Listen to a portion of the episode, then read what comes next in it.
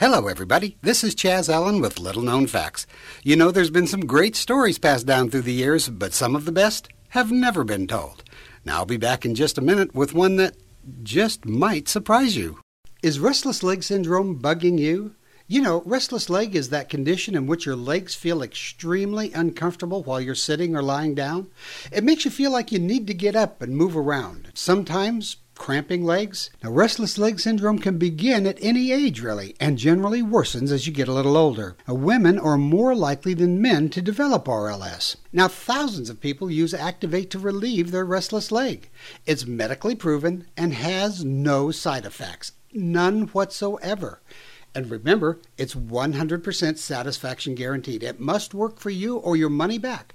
Just go to www.myactive8.com that's myactive and the number 8.com.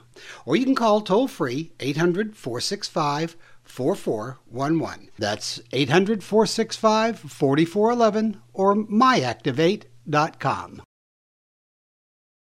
Aren't you amazed these days with the styles of clothing that are available? Clothes designers work hard each year to come up with something new and different to capture the public's attention. Buyers for big retailers are constantly faced with making hard decisions on what to carry, trying to predict what the American man or woman will be wearing next season. But one thing is kind of nice that we, the buying public, can pretty much rely on, and that's finding our size. Yeah, standardized sizes. Now, there's a concept that just came along in the past few years, well, relatively speaking. You'll remember from your history books that for centuries all clothes were handmade, and that meant they were fitted and sewn for each individual. The same was true of shoes. Standardized sizes didn't exist, and for the most part, dressmakers contended that everyone was different. So there couldn't be a standard size. So what changed it? What made the world go from individual fitted clothes to standardized sizes?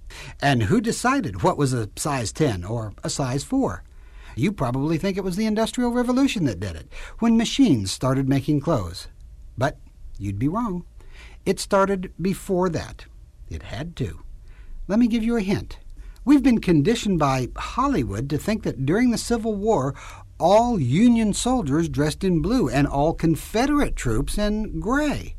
But the truth is that in the first year or so in the war between the states, most soldiers wore the uniform of their own state militia. Uh, some of the Norsemen were in gray, and some of the South in blue. And that caused a number of incidents where troops were shooting and killing their own people. The truth is that in the first Battle of Bull Run, the North lost in part because their troops failed to fire on an advancing force of Virginia militia, which it mistook as their allies. But it's when the War Department rushed mass production of blue uniforms in order for the Northern troops to identify their own men that caused manufacturers to go with standardized sizes. They had to, since they were now making uniforms by the thousands. And it's a little known fact that it was after the war when the uniform factory switched from making uniforms to making civilian clothes that the practice of standard sizes came into the clothing industry for the first time. Interesting, huh? This is Chaz Allen. Join me again on Monday for another little known fact, or anytime at our website, www.lkfshow.com.